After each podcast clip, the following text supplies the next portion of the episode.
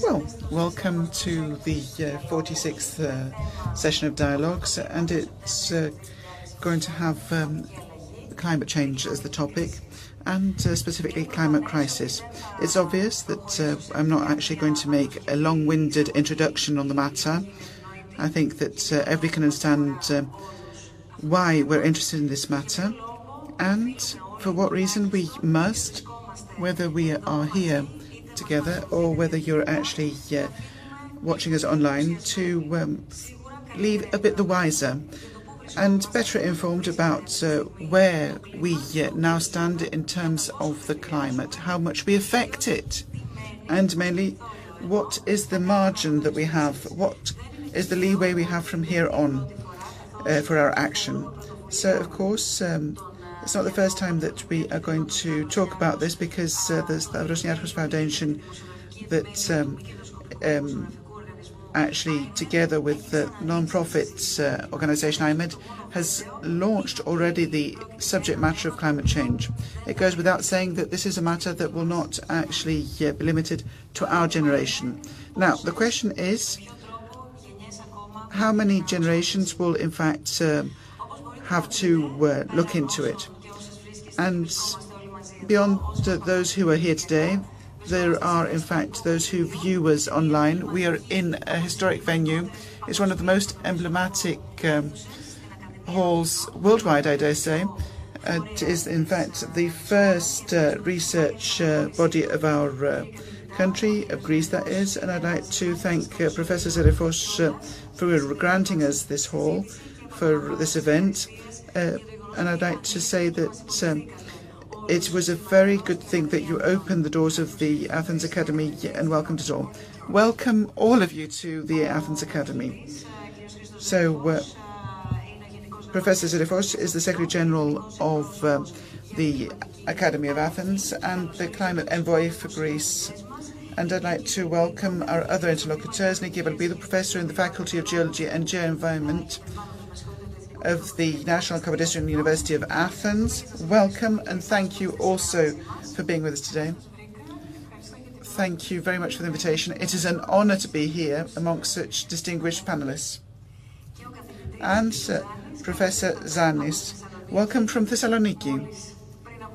I think that you just uh, came a few hours ago just for this uh, discussion. You're a professor in the Department of Meteorology and Climatology, School of uh, Geology uh, from the Aristotle University of Thessaloniki. Thank you for your presence. Thank you, thank you all. And uh, this is a great honour for me to uh, participate in such an interesting discussion. I hope also on my side to contribute in order to uh, disseminate information well, information on climate change so we know what the physical basis is at least. As you might know from those who are here present today and those who are watching us online, the dialogues are open to all. It is a public debate which takes place every month for almost four years now. The purpose being that we should all be engaged in it. We should uh, all be able to address questions to those who are experts and who are from academia, and they're here present today, but also the speakers we have each time express our views, any disagreements. This is part of uh, dialogue, and we defend this warmly so long as there's uh, arguments, and that's where we focus on. That's the interesting point. In dialogues, we meet online, partially online, but also in person because, uh, as you see here today, we have our uh, panelists with us, but uh, we also have 10 citizens. We uh, actually uh, called upon you and thank you for uh, responding and being here today with us. And I must say that we had an overwhelming response of the audience to participate in this discussion that's going to be launched. Of course, due to the conditions, because of the pandemic, the number had to be limited. Thus, we have the pleasure to have 10 people with us here today in order to engage in this discussion and to really open the floor and discuss it. Those of you who um, are watching online know that you have your own space and time in our discussion. So send us your questions, views, comments that you want to share with us in our uh, email, in our site, through the snfdialogue.org um, questions or in the uh, social media. You can find us on Instagram or Facebook. SNF Dialogues is our account. And beyond uh, those who are here today, and those of you who are watching online, we also have two very interesting interviews that we're going to watch. One is from Norway, and it is from Birgit Njåstad from the Antarctic Programme leader at the New Norwegian Polar Institute, and the second from Sasha Stashwick, who's the senior advocate for the um, agency um, for uh, the uh, planet, and um, uh, she is from uh, the United States of America.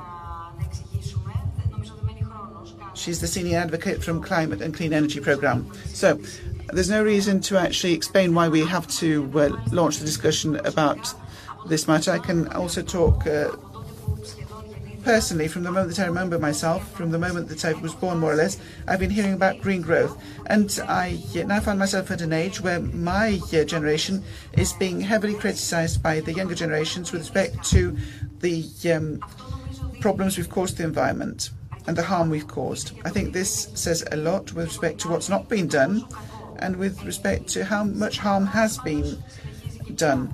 Uh, but we see that uh, time goes on and we haven't managed to put a halt to it. So let's uh, start uh, by those of you who are with me today. So why are you with us here today?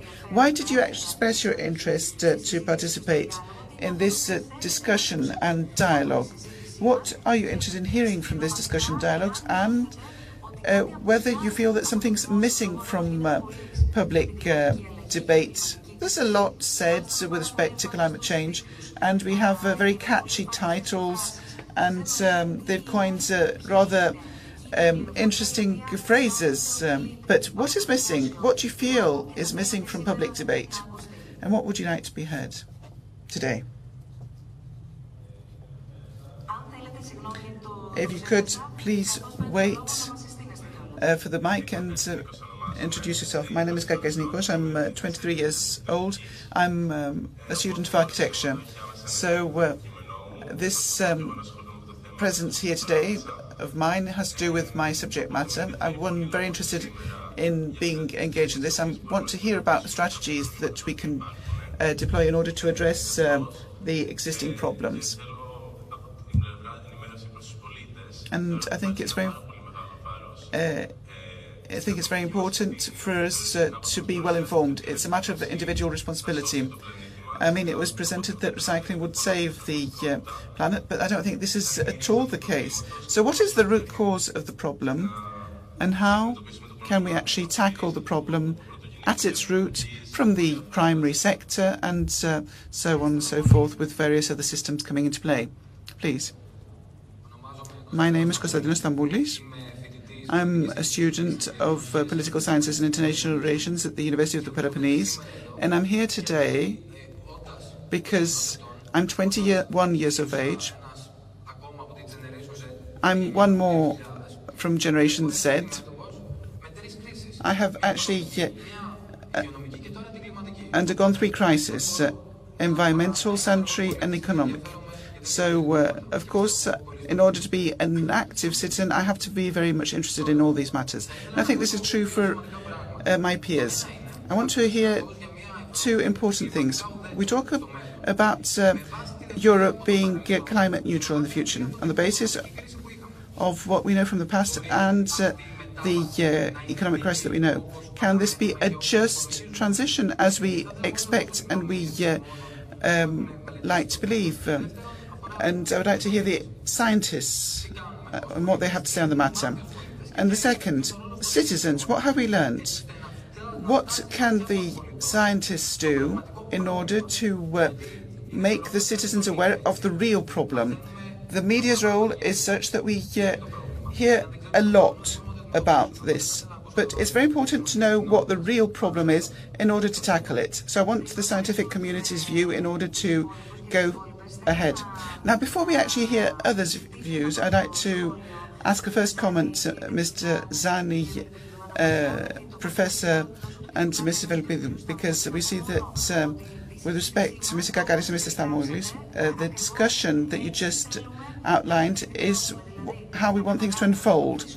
We want to know where we're at, and we have the recent findings from the uh, uh, report that we're going to um, just see now, which was uh, completed in August. And we uh, want to see what are the findings from the past, and we want to see what uh, we should do. What are the actions from now on in order not to uh, simply pay lip service to the issue? So, the role of the scientific community. Okay, the role of media has been discussed at length within the dialogues, that is. But let's look at the role of the scientists and how science can assist with the interventions and do it here and now. But then we'd like to look at where we are at at the moment. I'll actually um, get the ball rolling.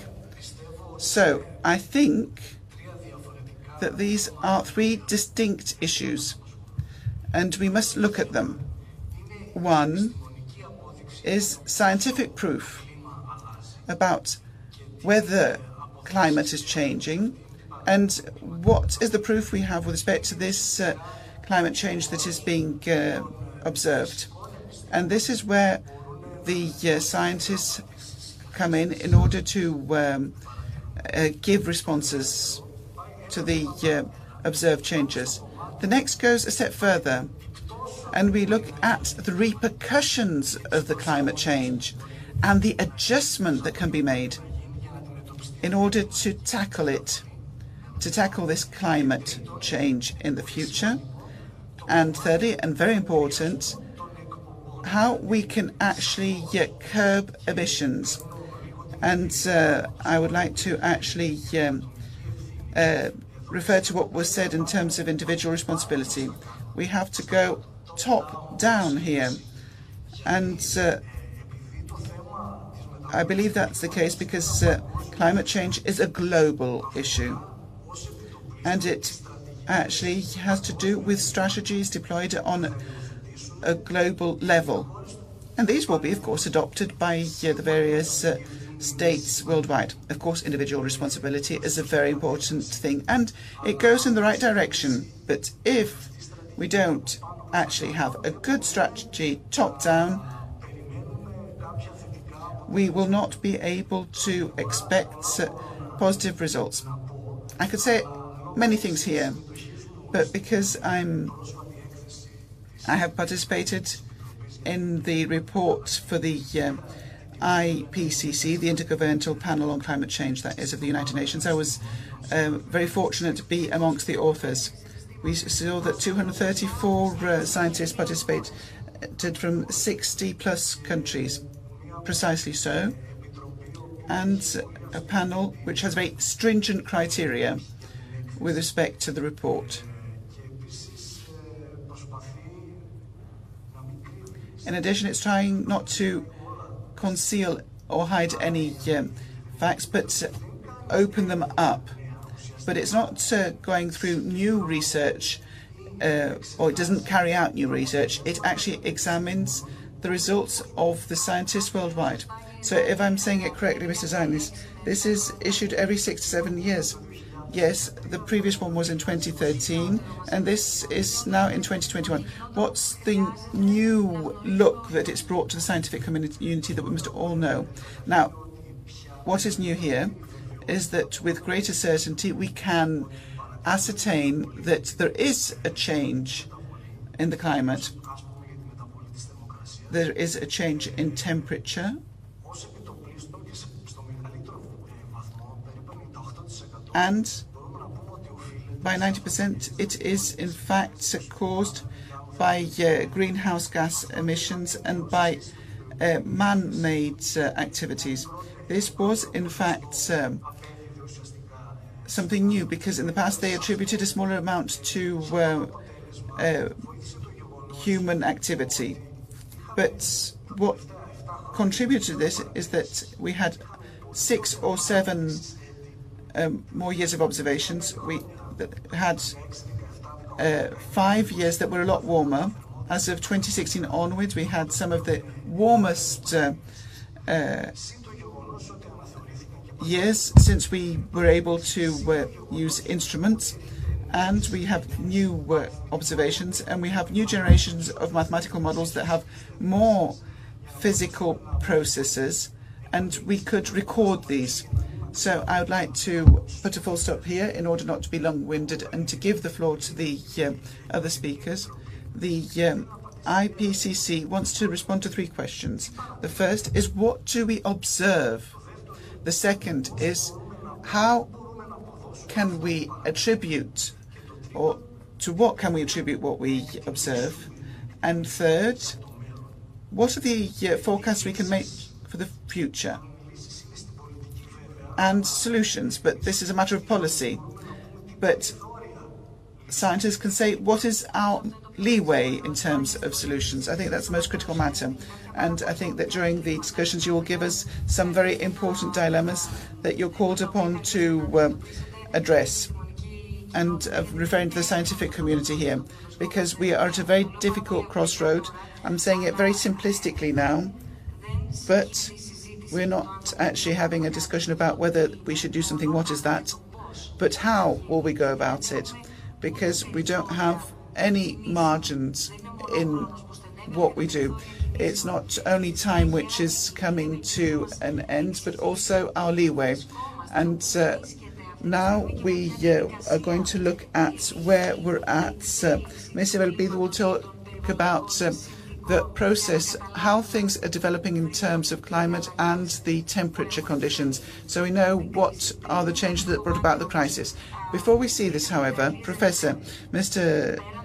Zerefos, before uh, we go there, we know that you're an assessor of the report that we're referring to and which has given us, in fact, the uh, key results, um, or that Mr. Zanis has actually referred to just now. Another point which is worth looking at, as this is uh, actually seen from the uh, report, that even if we were to stop the uh, emissions now, global warming will not end now, and it will last for at least 30 years or so. Maybe a hundred years. It depends on the type of gas and uh, the mechanisms of the physics and chemistry of the atmosphere in the next decades. If I have three minutes, I would like to say the following. Before you gentlemen were born, in 1995, Professor Paul Crutzen called me I was a professor at the Aristotelian University of Thessaloniki. He is a Nobel laureate in chemistry. Back then, in 1995, and he called me at 11 o'clock in the night to say, Anthropokenos, Anthropocene, is it of uh, Greek origin? And I said, yes. It comes from the Greek word anthropos, as in anthropology, and kenos, new, modern man. So this is what Crutzen proposed, and as you know very well, many conferences were organized on this Anthropocene period. Why Anthropocene? Because this is a period which is uh, something almost to neglect geologically because it's uh, 50 or 60 years, a 50, 60 year period. Let's say 50. But human emissions now compete with the emissions of nature. Till the beginning of the Industrial Revolution, that is, till the beginning of the previous century, we had the thermoregulating gas in atmosphere, which is CO2, we had 250 parts in 1 million. In 1 million molecules in the same volume, you could see 250, 280 rather, 280 molecules of CO2. What does this uh, gas uh, do? It acts like uh, a cover an invisible cover of the globe in order to regulate the atmosphere. That is uh, the temperature of Earth. It's not uh, like the temperature of Mars. So it's uh, plus 40.5. This is the average temperature, and you were born within this temperature. Your father, that is people of my age, and your grandfathers were born in a planet having other temperatures, especially the ones who were born in the beginning of the 20th century. What has happened in between? Why is it that now we see this increase in temperature? We have an increase of this basic gas that traps the thermal emissions of Earth to the space and we are more now than 430 parts in 1 million from 280 now.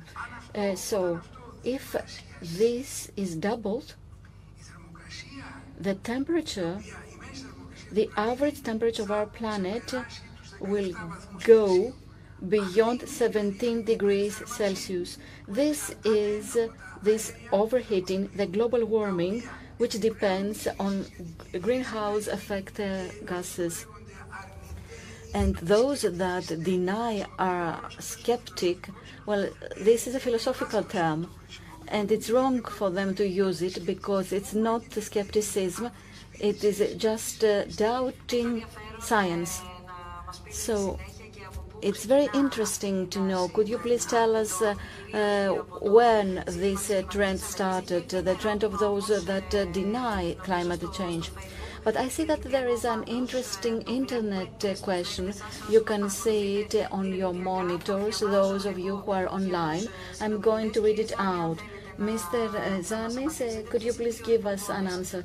Uh, which are the most polluting industries on the planet right now? Given that, and Madame Evelpidou will tell us more, that uh, the temperature of the planet is increasing, and we clearly see that this is happening at a very rapid rate because of uh, man activities. Which are the most polluting industries? Which are the most polluting industrial sectors? Answer. I would like to say the following. The greatest sources of CO2 come from uh, mineral, from fossils, I would say, fossil fuels.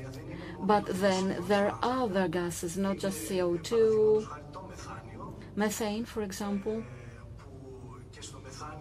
And as regards methane, methane emissions, I would say that 60% of methane emissions come from human activities, and yet indeed one third of them has to do with fossils, extractions and transport, animal husbandry, and also waste and agriculture, mainly rice production. Over and above methane, we also have, I would say, various substances uh, that uh, contain chlorine. we have these gases that are used as propelling gases because they are very volatile. Some of them have been reduced because uh, they were also depleting uh, the ozone layer. But even the new gases we use now have an impact um, on uh, forcing the climate. I would say we have this type of uh, term. This is a type of forcing the equilibrium in atmosphere to change, plus ozone, and also uh, some natural uh, causes such as vapors. I have to say that uh, the uh, time life differs. CO2 is 100 years. Methane only lives uh, for 10 years. Methane is about 20 or 30 times more powerful. This means that it covers our planet uh, in a better way. Just imagine it's like using 20 or 30 planets. However, the other CO2 uh, lives uh, for 100 years, and uh, hydrofluorocarbons or this any type of chlorides uh, live more. So now we have this type of uh, of substitute uh, hydrofluorocarbons, for example. We have managed uh, to uh, use these new types of chemicals to protect our planet after the Montreal Protocol but and it's good for people to be informed. There is a need to do something about it, and I think that um, there are many relevant questions.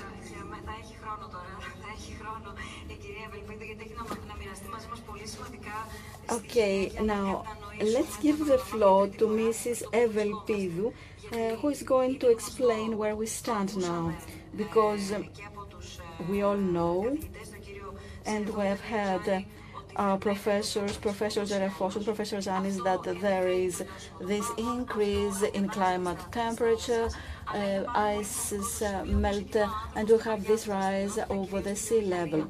This has to do with uh, heavy industry and uh, human activities. Now, could you please us give some examples of this procedure and where we stand now, when we are, in order to see the impact of uh, intense uh, human activities as regards uh, the rise of the sea level? Answer. Okay, let's take it from the start. We have the global warming. This has been happening all through the years. We had some uh, interim periods with ice, glaciers, and then some periods which were warmer. Now we are living in a warmer period. There would be an increase in temperature and glaciers would melt. But now man comes in, as mentioned by my colleagues before, and we speed up this procedure. This was a natural procedure, but uh, uh, we have uh, accelerated this procedure. What will happen? What is expected now? I don't know whether you can see some maps on your screen. Could you please show us? Yes. What can we see here? Because it's a well-known uh, map, but uh, with unknown data. Look here, we see the Cyclades 18,000 years ago. So back then, warming, rewarming was starting 120 meters below was the sea level. Why? Because it was cold. And a large volume of water was stored in glaciers. So we had this drop of 120 meters. What you see in green on the map is what uh, was happening then. This uh, huge island uh, that used to exist back then. All the islands, all these islands were only one, one island. So what we see in green now, it was dry land. It was dry land, it was an island. So you understand that uh, people could walk from the island of Paros to Naxos and they used this area for cultivation. Then there was this increase in temperature and the sea level was coming higher. 14.5 thousand years ago, warming was very rapid. Initially, uh, 7,000 years ago, the rise of the sea level was very fast because the melting of the glaciers was fast too. You can see now that the islands are separated. Some of them are still united, for example, Paros and Naxos, and small Cyclades. 13,000 years ago, 60 meters below in comparison to today. So you see it, it, this was lower than today. Just imagine human beings back then. Human constructions uh, were there, close to the coast, the coastline. All these constructions uh, uh, were flooded. So we see many constructions in the Mediterranean uh, or many ancient ruins below sea in the Mediterranean. And this was happening very fast. People would see, would experience this uh, change very fast. 12.5 thousand years ago, and this is the situation today.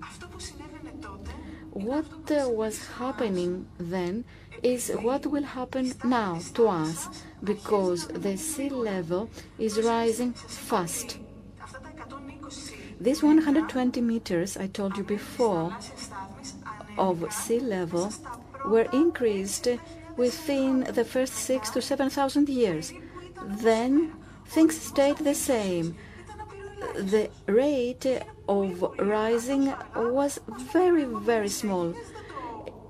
The generations before us couldn't even observe it. But today we have a very, very rapid increase in temperature because of our activities. This leads to a very rapid detachment of uh, the covering of the glaciers. We have an increase of the rise of the sea level. So in prehistoric times, uh, prehistoric uh, men could see floods, and this is what we are going to experience. Where the areas that are coastal areas and level areas with uh, low relief. And here we also have some socioeconomic issues because in these regions we see more activities. So it's local administration, local government. I, I, will come back to this in our second example. Greece uh, is uh, actually a case study, I could say, because we have uh, large coastal areas in the islands and in continental Greece. We have forests, which is another topic. We are in the Mediterranean Sea, which is in the epicenter of the climate change.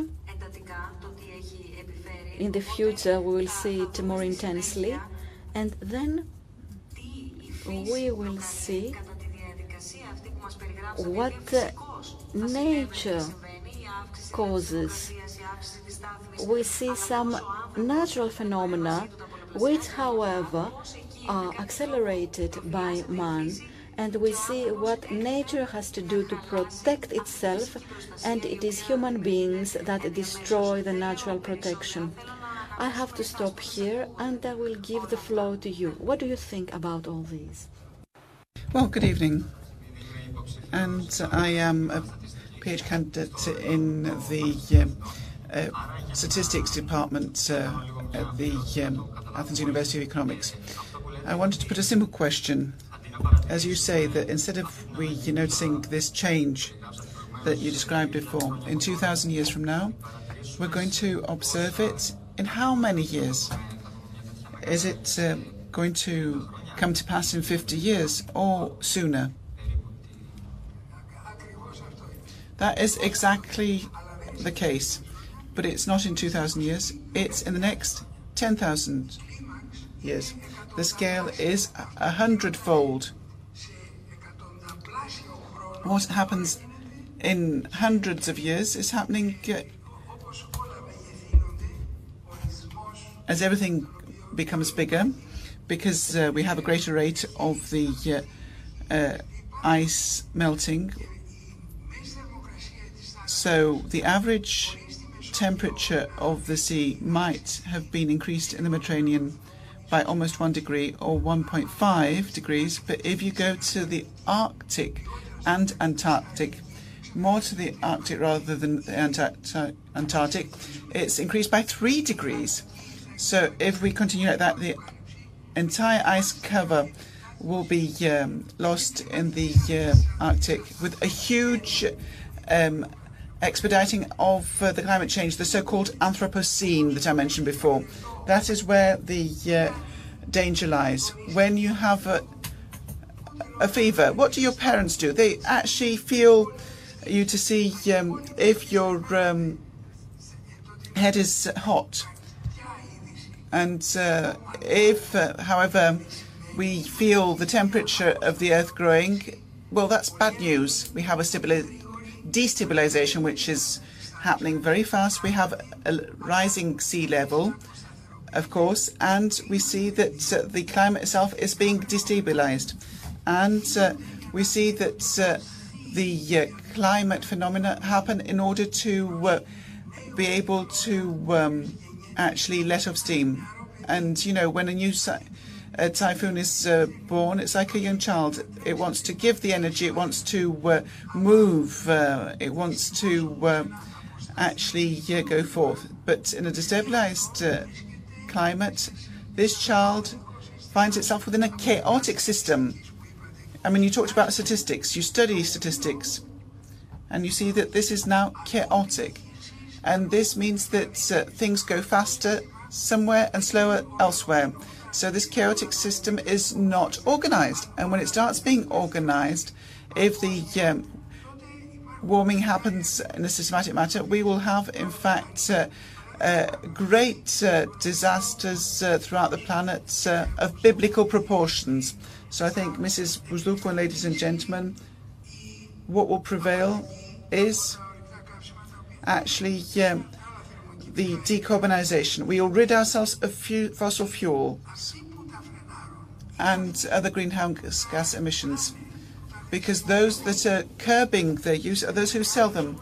So these are the major oil companies, the ones that have fossil fuels, those that use them or transport them, the uh, ships, the uh, vehicles.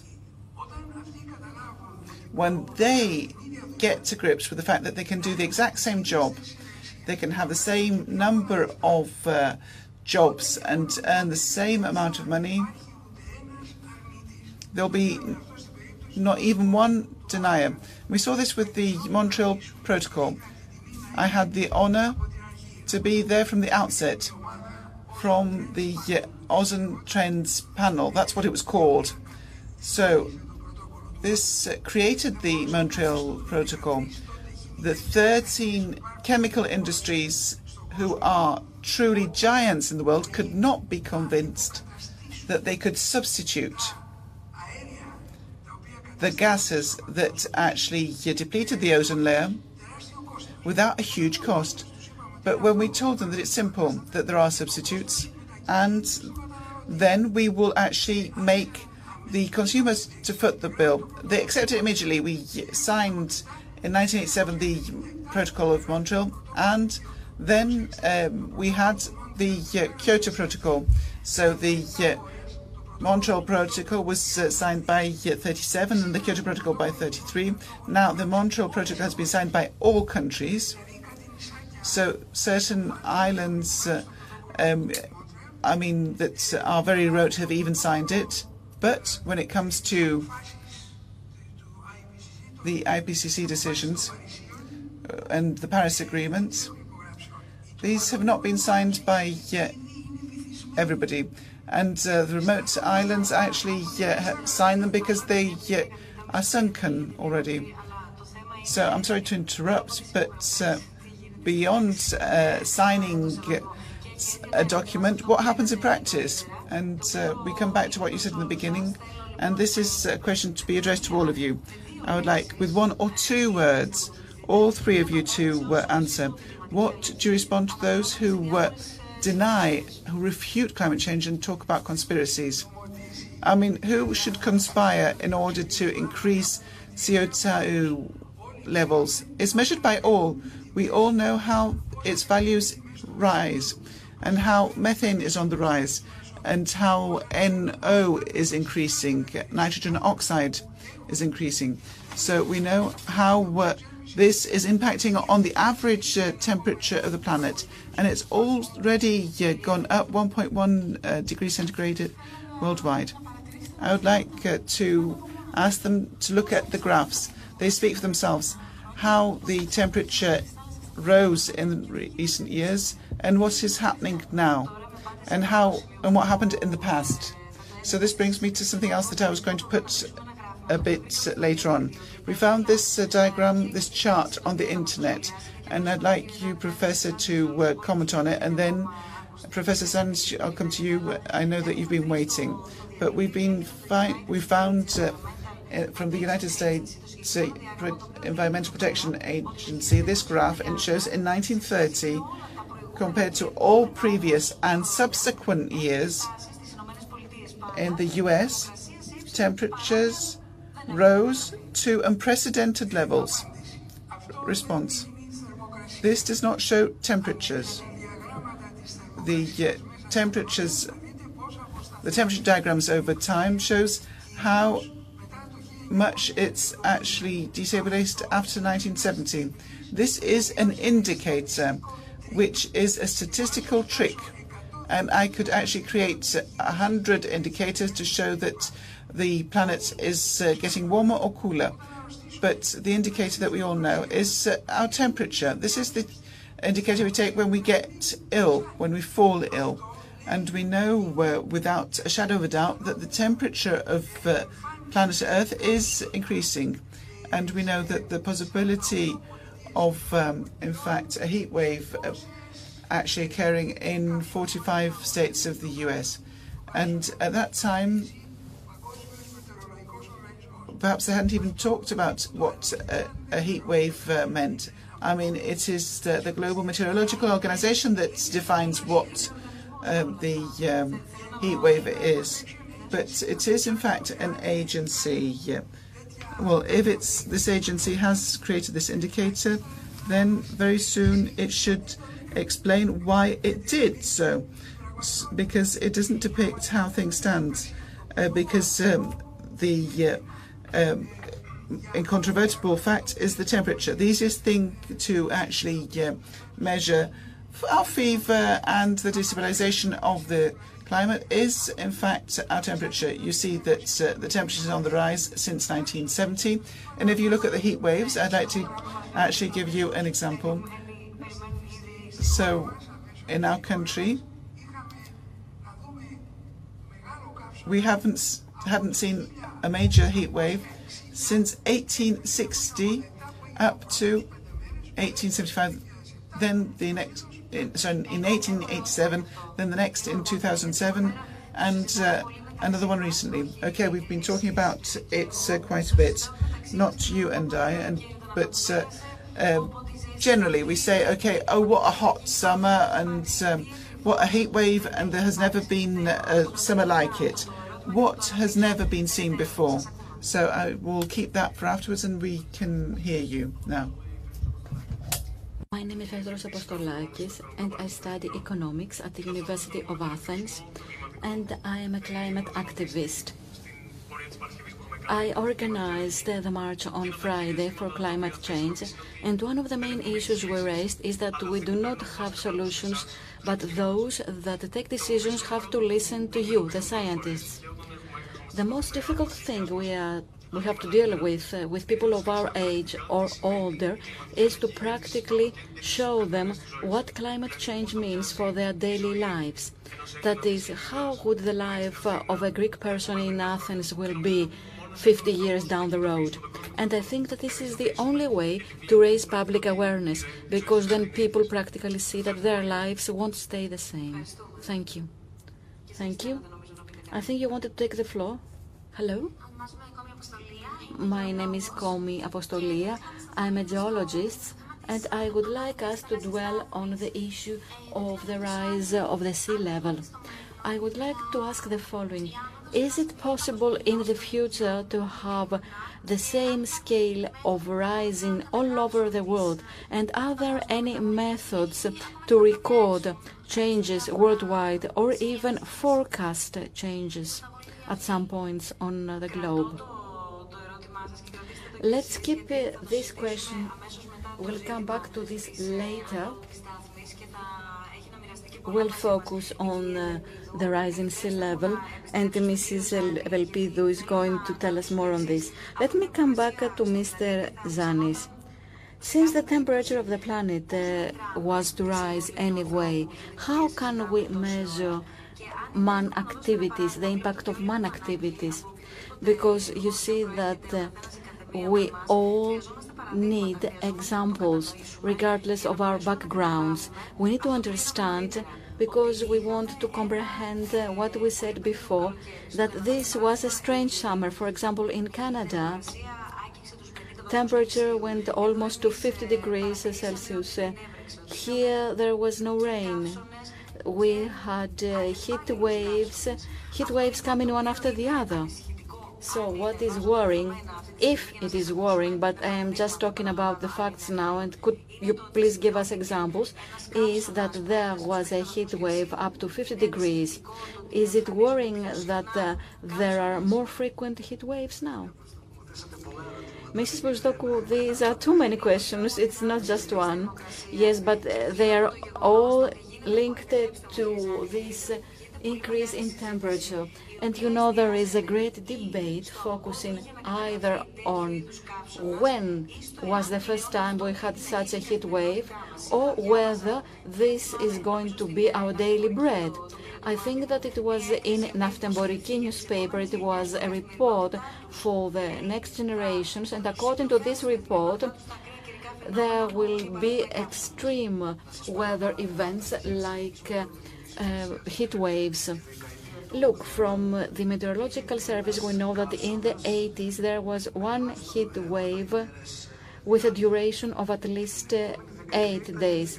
Next decade, two next decade three, and in the last decade four. What do you mean by heat wave? How many degrees? Has the definition changed? Proportionally always, depending on the geographical position. We have the same type of analysis. Of course, there are different ways of defining a heat wave. But anyway, let's say that the temperature here has to be more than 35 degrees Celsius for four or five or six, seven, eight days. I think it was eight or nine days this summer. But anyway, there are various indicators and you can compare them. The results are similar. What we have to say is that yes, there is this trend in the last 40 years of, having an increase in these events. Only half a degree of increase now, let's say that we have one degree in comparison to the pre-industrial era. When we go to 1.5 in the next decade, we could expect five such uh, events.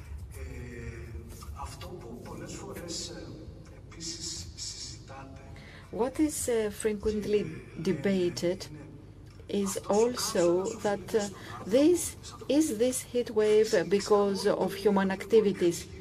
And we all know that nature is more powerful than man.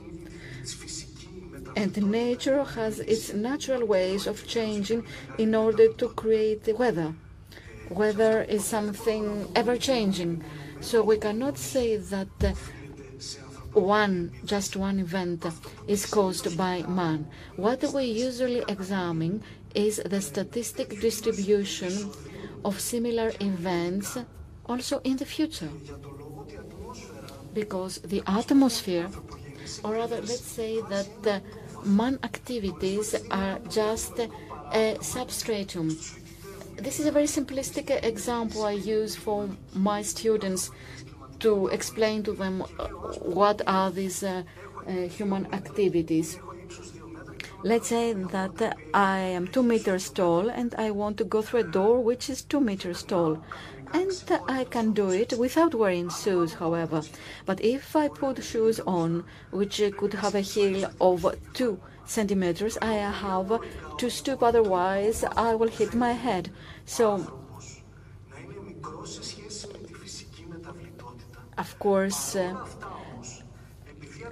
natural changes are huge in comparison to human activities, but things are not linear and not static. So disturbances could be caused at some points of the planet, and this extra additional energy, because now we're talking about additional energy, could find a way out in certain sites where we could have more extreme events. So human activities are not that important in comparison with uh, the power of nature, but these small activities can be enough to cause disturbance. Now, from where Mr. Zanis uh, stopped, um, Professor, could you please take it from here? And you know, we are reading that Eastern Mediterranean is at the epicenter or will be one of uh, the it will be the focus of extreme climate changes. On the basis of the evidence we have today, could you please explain what uh, could we expect uh, as to the changes of uh, the daily lives of the average Greek or the average citizen of Athens? Of course, we're already experiencing this period. In my time, there was no urban uh, heat islet. For example, Athens, Thessaloniki, Patras, Larissa. We have this disproportionate increase in temperature because there is too much concrete in our cities and we feel the heat even stronger. But if you compare the temperature increase here with the increase in the Kelia or in uh, an area which is not an urban area outside the Attica basin or far away from the greater Thessaloniki area, we will see that the, in the day of uh, the heat wave, everything becomes very warm. But in Siberia, last summer the temperature was 38. As in Athens, Athens and Irkutsk had the same temperature. An American would say, come on, what are you talking now?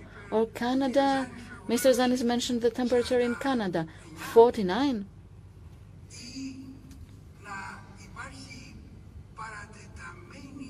So we have this um, extended reduction in average uh, humidity on the ground, which uh, could actually set uh, vast forests in fire.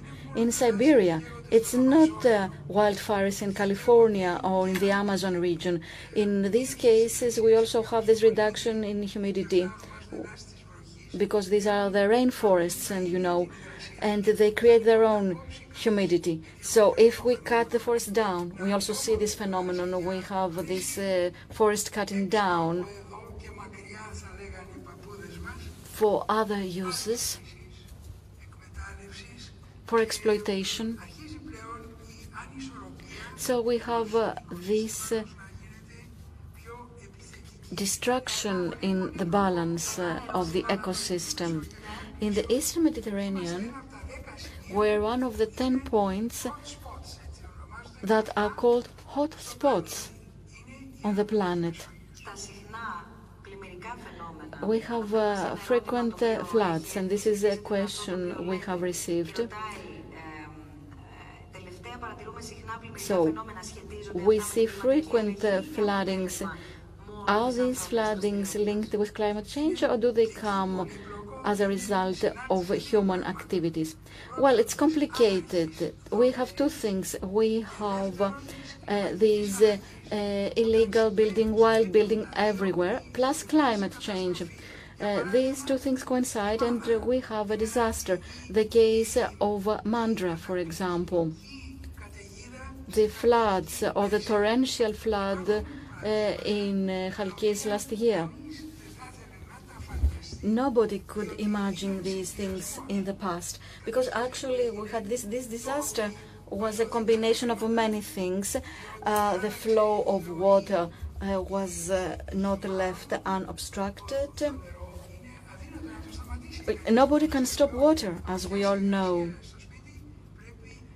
even humidity at home, we need to do specific, special processing to avoid it.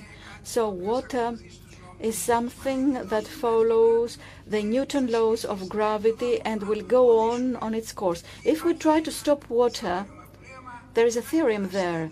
If you create a bottleneck, water and wind will go through uh, at a very uh, at an increased speed.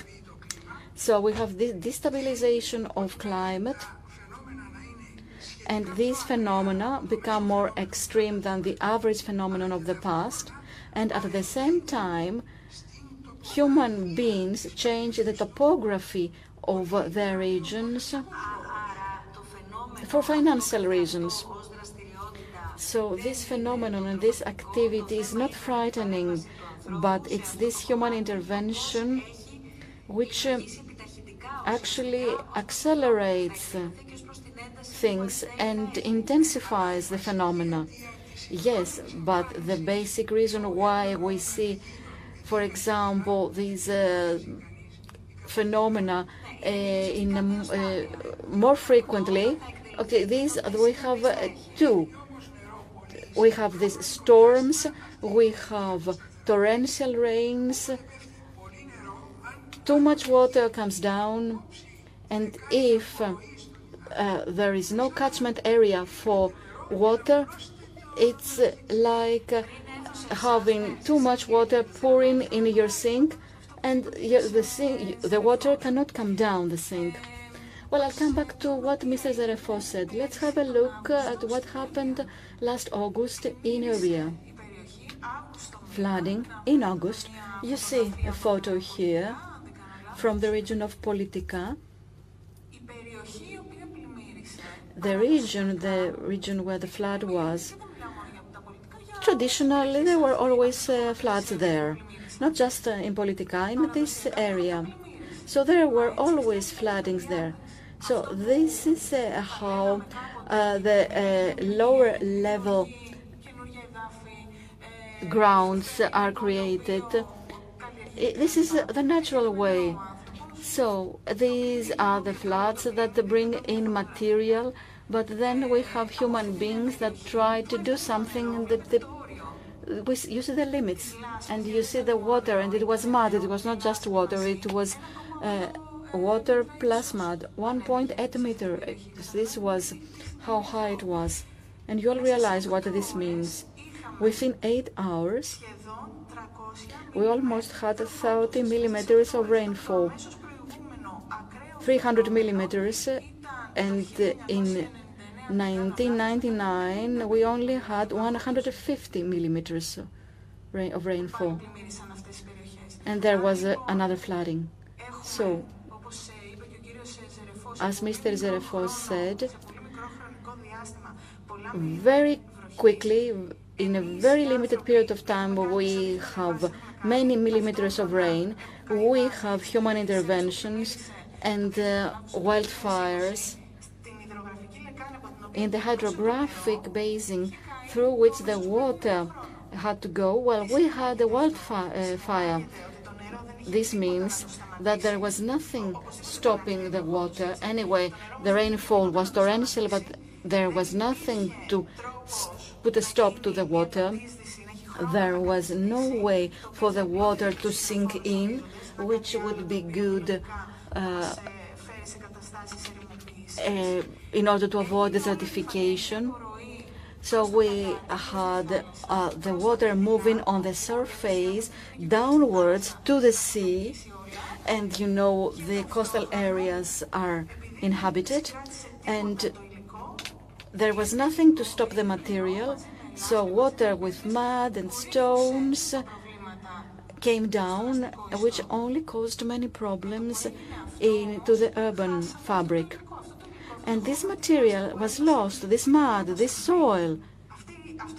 This soil was up there on the mountains. It was there on the mountains, and this would help the trees to grow again. But now there is no soil, so we have this vicious circle.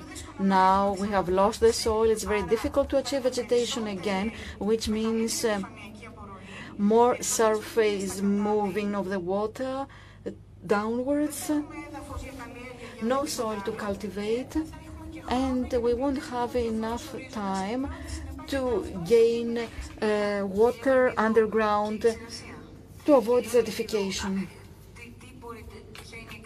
Mrs. Evelpidou, what can you say about uh, this summer? We had the wildfires in Evia and in Attica. What happened in Evia in 2020? You have to multiply this.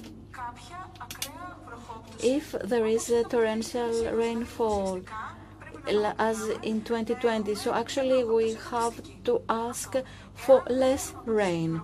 If we don't have less uh, this type of rains, if we have extreme rainfalls, there will be floods. We will lose the soil left. There is going to be to have. We are going to have uh, mud, uh, landslides, and we know the regions that are mostly at risk.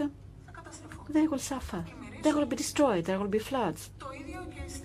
And the same goes for Athens to a larger extent because the relief is not that intense. You know that if we had this intense relief, it's easier for the water to move downwards. If uh, uh, the relief is uh, smoother, we have some time delay, something we want, because this gives time, time to water to go down the soil and become part of underground waters, and then there is a delay. It doesn't reach um, the urban areas, and we have some time to react. Maybe. So we, uh, if you can answer very fast, yes, yes, Attica might have, in fact. Uh, uh, a smooth way of percolating the water, but its um, incline is very sharp. It's like my hand is. So that means that there's a great uh, difference in altitude from Kifisia to Faliro. So I think this is very uh, much of interest for uh, our architect here. When Le Corbusier made his first uh, visit to Paris and he was going towards Athens, he said, that Attica is like a shell. And in the middle of uh, this is the uh, pearl, which is the Parthenon, and that it finds itself on an incline. So the incline is, in fact, um, uh, very large, and it actually takes uh, thousands of tons of water towards the water in a very fast way. The first who spoke about this phenomenon, and this might appear to be paradoxical, and he did was Plato in Timaeus, and he talked about um, the deforestation of Imitos in order to build the uh, so-called wooden walls, actually the ships that would fight in the naval battle of Salamis. And um, that, of course, created, in fact, um, the um, inability of the uh, Earth to retain the water. It's very interesting to look at this because um, uh, we saw that uh, the way that um, he uh, explained that the entire slope of Imitos was transformed into an area that's made exceptional honey because it lacked forests, trees. I want to talk about extreme uh, rainfall. If we look at the uh, IPCC report and from previous reports, if we were to classify the vulnerability of the Mediterranean with respect to various procedures, I would say that the heat wave incidents are things that we've actually experienced and seen, but can also be reflected in the forecasts they say that they're going to increase, uh, and there's a great certainty attached to this forecast. Now, the greater part of desertification, especially with respect to Mediterranean, has to do with the following. Uh, besides the increase of the temperature, there's also a trend to have reduced rainfall in the future. this will be more obvious post 2050 with respect to uh, climate simulation, that is. So this combination, as Mr. Zerefos said before, makes uh, the Mediterranean into a hotspot of climate change. So is it the heat waves um, that are going to um, actually concern us? These are the ones that we can be certain will increase.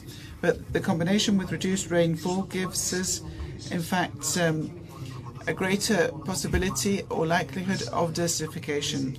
So it's not simply the uh, climate which is a stressor uh, for um, the uh, whole issue of desertification, but it's also land usage and how we go about using the land. Now, when it comes to uh, extreme rainfalls. We don't have, in fact, uh, robust proof that this is going to, in fact, increase in the year to come, at least in the climate models and from the uh, observations. There are no specific uh, statistically exploitable trends with respect to uh, these uh, um, rather um, large rainfalls. And we see that uh, rainfalls is, in fact, a field that lacks homogeneity, um, and um, I think that we are going to be very much preoccupied with uh, heat waves and desertification in the 21st century. So let me actually uh, talk about land usage. But before you do that, can we actually listen to uh, our audience? They're here to discuss with you, so we're all ears. My name is Aral Viki. I am uh, have created an NGO, Mortality, which has to do with uh, ethical uh, fashion and volunteerism.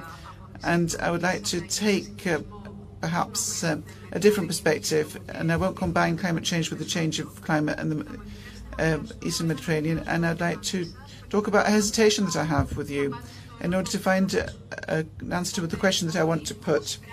So we see that green and smart um, uh, urbanization and the ethical fashion that I serve and other actions that take place uh, on a global level could help us stabilize perhaps the climate in order to do away with the uh, child labour and social inequalities. At the same time, we see that there is, in fact, a great need for cheap energy, for cheap food, and cheap um, living costs. And this goes, in fact, uh, contrary to this uh, struggle for climate change. So I'd like to ask you as you are, in fact, uh, very much um, abreast of all these developments, if there is a position that relates to a sustainable solution, and how uh, realistic is that? I'll keep your question for the last uh, part, the third part. As I said in the beginning, immediately afterwards, we're going to talk about uh, what can be done. So, um, we're all very interested in this. It's my son who's very interested in the answer. We're all awaiting uh, the answer, but so we have to look at the facts first. I'd like to ask the following. From what I've understood, we will see in the future, in the near future, an exacerbation of the uh, phenomena that we already observe. Perhaps with this change in the um, currents in the sea and in the atmosphere, we might actually have, in fact, uh, changes in the geographical position of certain phenomena. What do I mean by this? Is it possible that we will see, um, in fact, um, typhoons in uh, Europe? Is it likely to have hurricanes in Europe? Well, hurricanes in Europe, no, but extreme um, storms, yes the creation of uh, hurricanes has to do with the rotation of the Earth, especially in the tropics. Uh, and um, it needs quite a bit of sea in order to be able to um, actually keep the impetus of this uh, large volume of um, air together with vapors. And this is something that uh, we don't have in most of the um, continents, but is only found close to the equator. So what can be certain is that the frequency of occurrence of such extreme phenomena, whether these are heat waves or a lot of rain or drought, which is the reverse.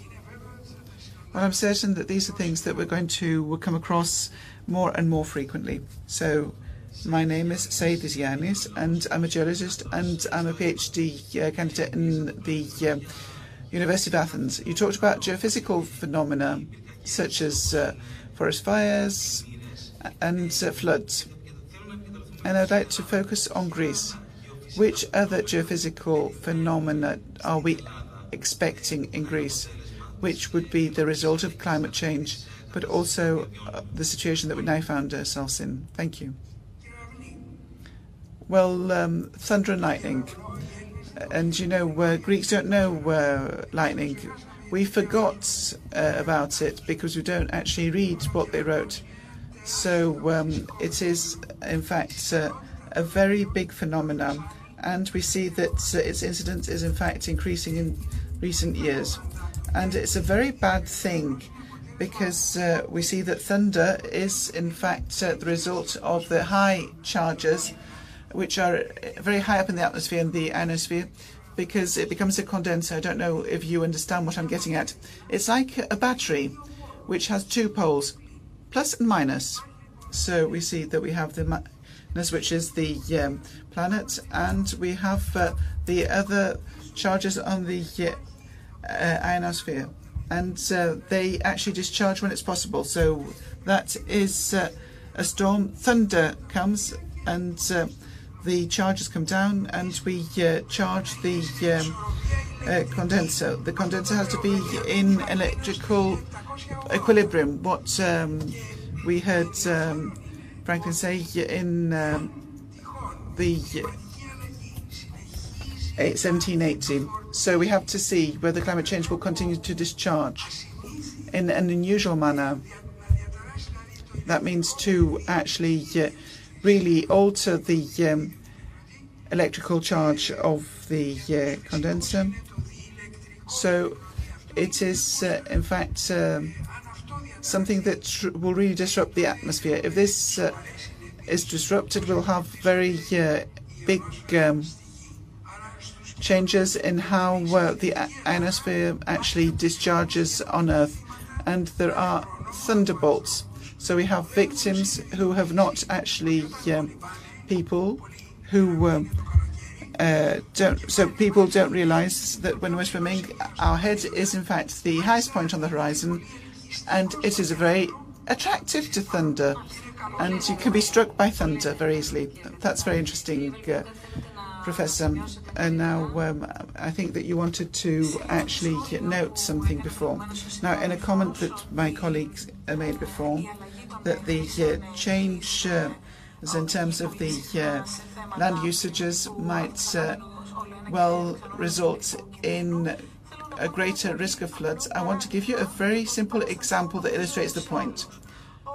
Now, those of you who have actually uh, gone to um, the islands of Greece, and especially um, those that have, uh, in fact, uh, large inclines, you'll have seen terraces.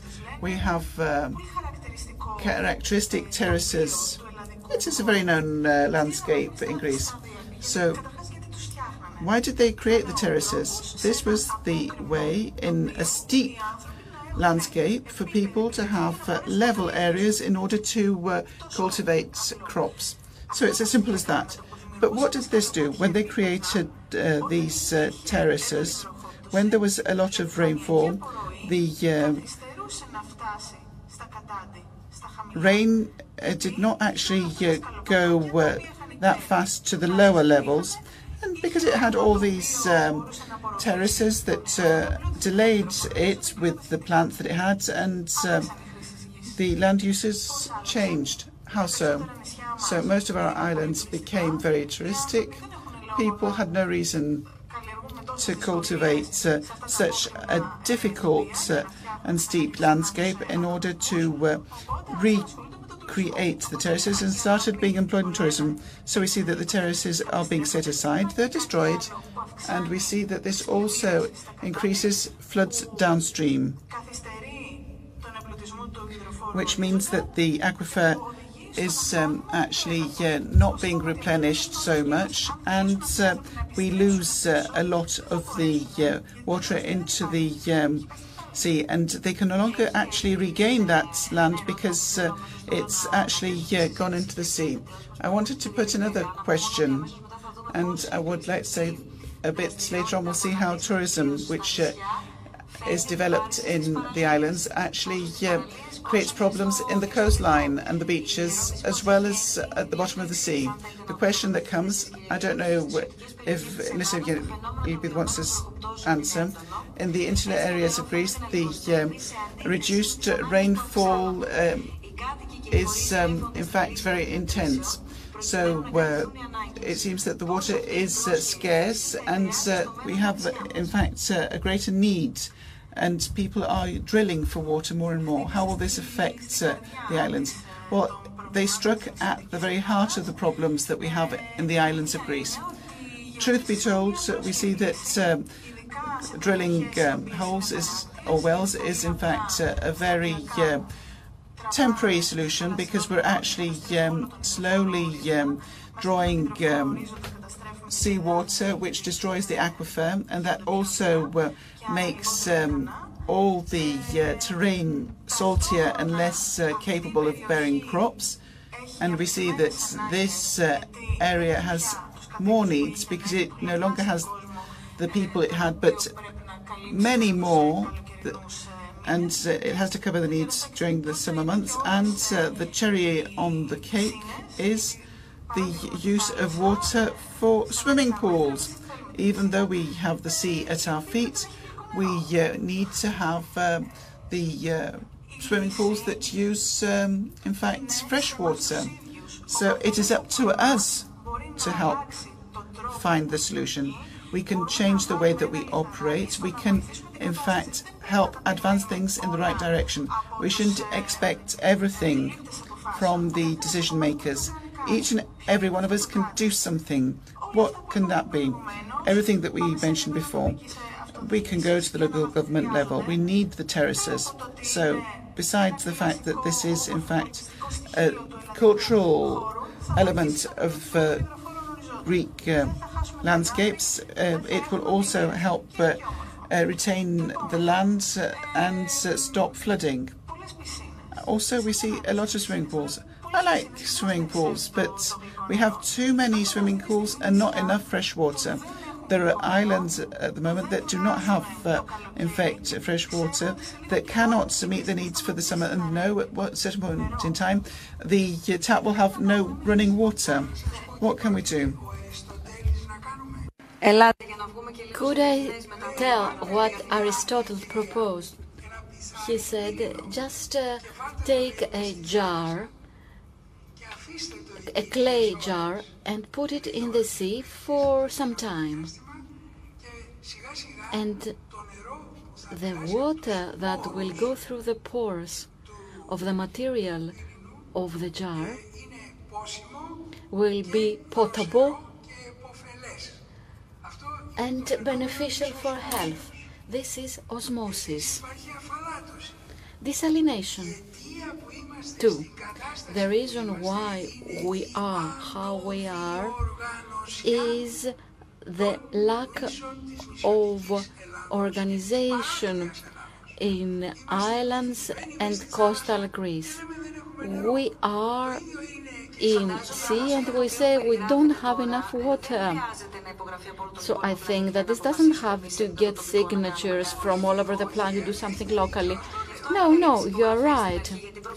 Because, okay, I, you talked about signatures, because all decision makers have to sit down, listen to what scientists have to say, and avoid uh, what happened last year with the United States. They sat in, then they left, then they will come back. But now, even on the local uh, level, there are responsibilities. There are responsibilities Yes, huge responsibilities and I suppose huge interests. Okay, please allow me. Let's go to Antarctica. Because usually when we talk about uh, ice melting, we talk about the Arctic. Let's talk about Antarctic now.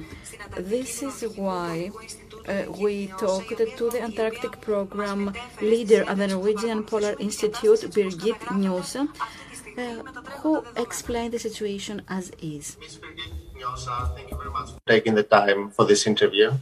I know that you have been working for more than 26 years at the Norwegian Polar Institute, and I guess you've been a lot to the Antarctic. Which areas of the Antarctic is climate change affecting mostly?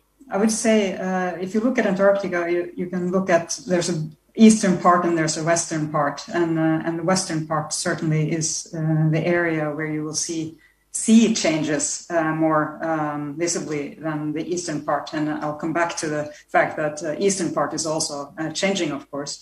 But West Antarctica, we have seen uh, a very large uh, raise in temperature over the 50 last years. And in addition, uh, the ocean is warming around in the area.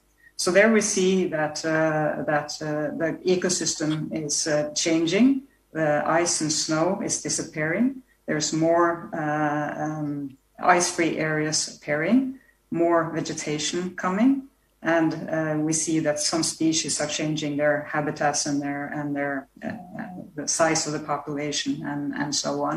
East Antarctica is also changing in the sense that uh, slowly uh, both ocean temperatures and uh, changes in air temperatures in the combination affect the ice um, and therefore more the physical uh, geography rather than uh, the life that we often talk about when we talk about the changes.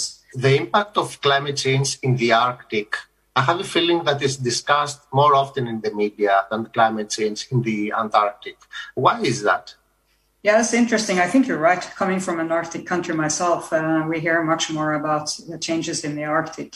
I think uh, the main reasons probably are um, number one, uh, that the very quick and rapid uh, changes in the climate there have a very m- much more visible uh, impact, I guess, in the sense of seeing that the sea ice is disappearing. You see that there are changes in the biota and and so on. And not the least, um, there are people who live in the Arctic who can talk about the changes that they're observing. And, and again, I will just have to stress that that doesn't mean uh, that changes aren't happening in the Antarctic. And I think there are many reasons to be quite uh, aware of what's going on. And, and if I may, uh, I'd like to point to three, uh, three uh, areas of change in the Antarctic that we should uh, be at least vigilant about. one is, of course, that the Antarctic is um, quite key in driving the global um, climate system. So any small changes in the ocean or the atmosphere or combination of that in the Antarctic can have rippling effects into the full climate system um, of, of the world and uh, where we live. Um, secondly, of course, there's a lot of ice in Antarctica, as we know, and uh, if that ice or some of that ice melts, we will have sea level change, and we know that's happening. Uh, it's happening faster and that's going to be uh, a challenge for low-lying uh, societies around the world, of course. And the third is the ecosystems or the marine systems around Antarctica, which are also slowly changing due to these uh, changes in the, in the physical um, surroundings. And the biological system of uh, and the marine environment around Antarctica also has influence on the full global uh, marine system and the ecosystem services of, uh, of uh, the oceans uh, in the entire world. So those three, those are big questions, but I think those are quite key to keep in mind, even if we don't talk so much about, Antarctica. About Antarctica that is uh, quite uh, quite key to to remind ourselves about. What do your teams study in the Antarctic, and what are your research interests there? Maybe I would pay, point to two directions that our institute is in particularly interested in. And one is we want to contribute to um, fill the knowledge gaps of how uh, the Antarctic climate system uh, affects the global climate system. And uh, for us, it's uh, especially important to look at the uh, uh, interaction between the ocean and the ice shelves and how that changes with changing temperatures and how that again affects the system also the ice sheet uh, uh, across Antarctica, how that changes in the dynamics of that, because that has to do with uh, sea reach, uh, sorry, ice reaching the sea and then sea level uh, rise. And then we also look at uh, past climate. To understand past climate is actually to understand future climate. So those are, are key in understanding climate uh, processes.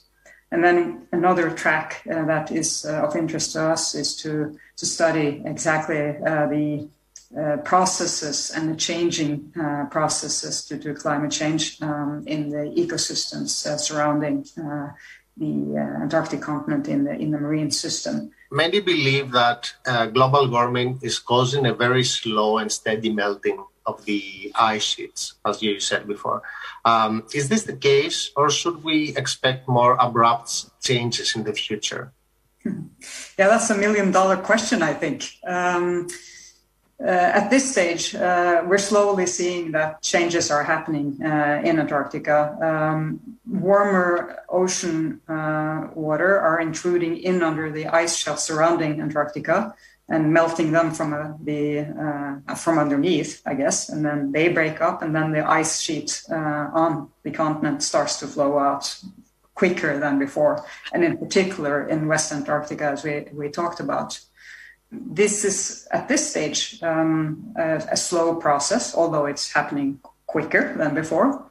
But there are so many knowledge gaps. And what we are concerned about is that we are reaching a point where you get to a trigger point where you sort of lose control of the ice uh, shelves around uh, the continent, and they all, or many of them, break up, uh, and and you sort of get a rush of ice coming out. This this is maybe a too dramatic picture, but uh, but more uh, than before. And if you get that uh, trigger point and this starts to evolve, then things will go quicker and quicker. Thank you very, very much for this interview. Λοιπόν, ήταν η Μπριγκίτ Νιώσα, επικεφαλής so this was Brigitte Mjøsa, leader at the Norwegian Polar Institute, and this is what she had to say to Thanasis Tromboukis. At this point, with uh, all pieces of information so far, I would like us uh, to get uh, to the great question of how to adjust to the new reality and uh, let's see what we could do in practice. Mrs. Evelpidou, let's start with you, because after what we've heard about uh, the sea level, how can we see concretely how to adjust to the new reality and at the same time protect what needs to be protected and protect ourselves from what uh, you described so far. Let me come back to a phrase in the interview. She said that we are studying the past to be able to understand the future. I think that we have to understand nature we have to read nature. Let me show you some photographs. They are telling. Let's see. Here. What can we see here? It is a region that has many features that uh, make it uh, run the risk of uh, coming from sea level change. It is a very low area. It will be fully covered by water. Now, let's have a look at this area.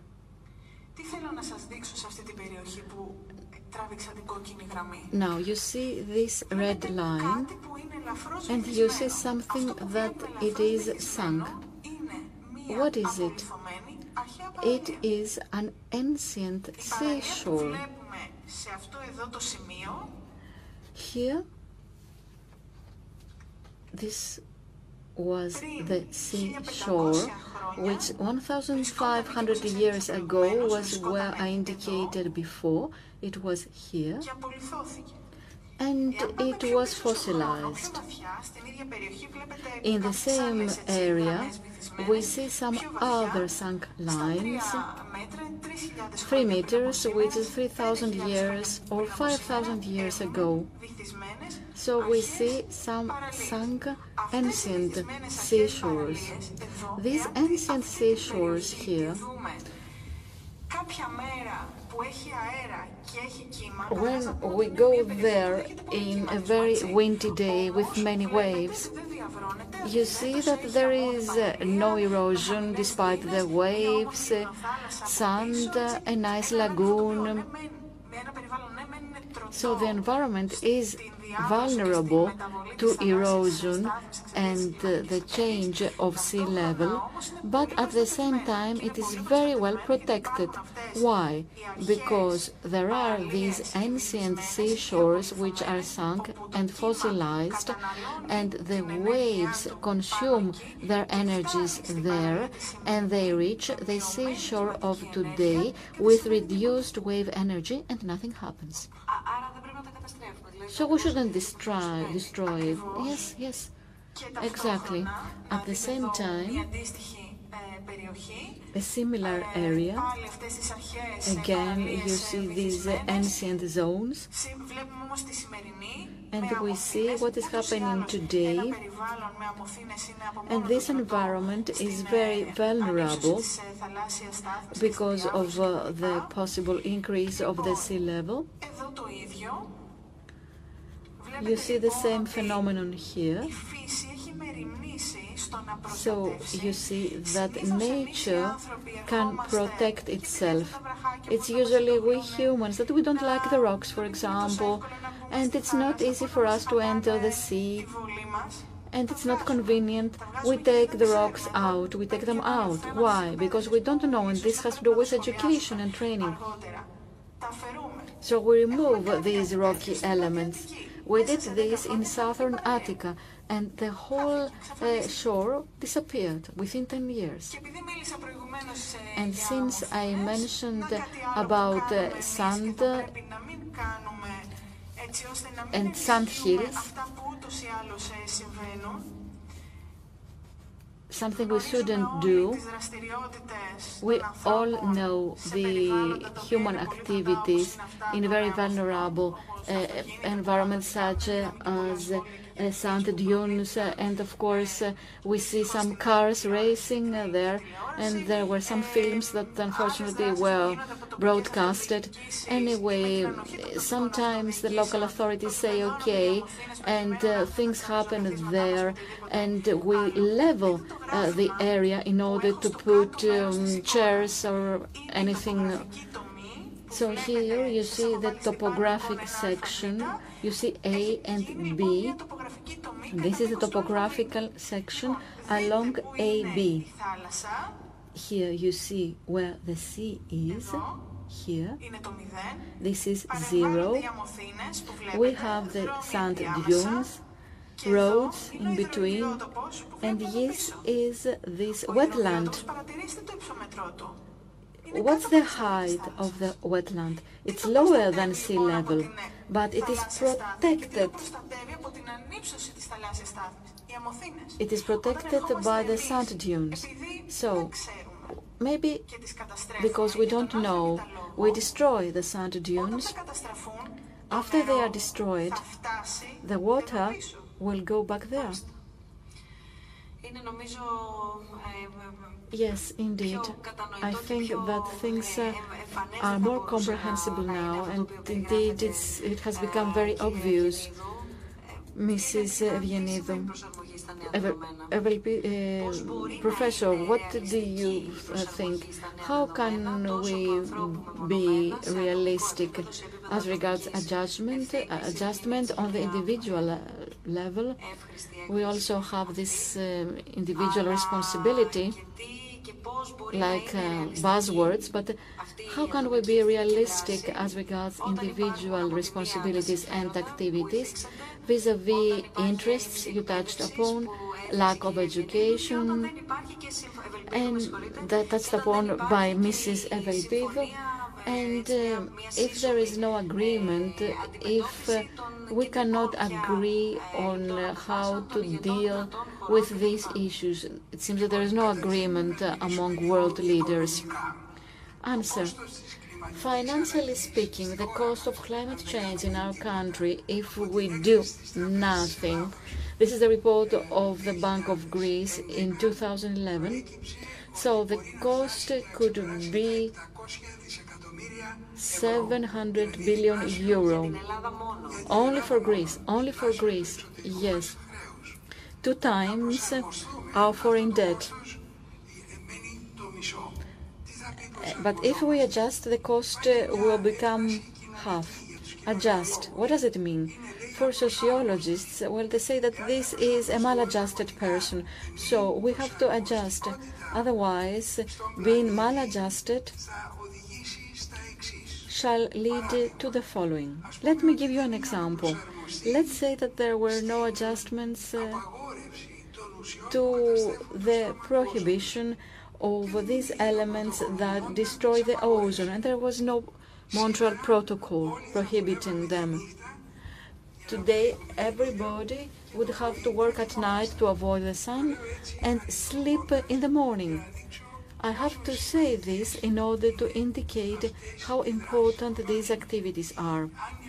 Therefore, if mankind did nothing, we would be working now and not in this nice show. Adjustment. To adjust means that I follow certain rules to create land improving projects in order to reduce climate change. We have to adjust means that we have to use natural resources less, like water saving, for example. Also energy saving, because energy is costly. Energy from the sun or from uh, fossil fuels, yes, we can uh, save energy. Our country is rich in alternative energy sources. Of course, this has to be further discussed, yes, but there is sun, there is wind, powerful wind in the Aegean, like the sun. As I used to say that we have two suns in our country and geothermy. In some cases, especially in the Cyclades, on the islands of Milos, Santorini, Nisiros, we had this uh, Yali too, the volcano was there, and there is geothermal energy to be used in some islands even to desalinate water. This is why I said that adjustment includes a series of actions which will lead to enough profit. I wanted to say that Mahatma Gandhi said that Earth can offer food for everybody, but our Earth cannot satisfy everybody. So here we have a unique chance to offer food and satisfaction to everybody. Why?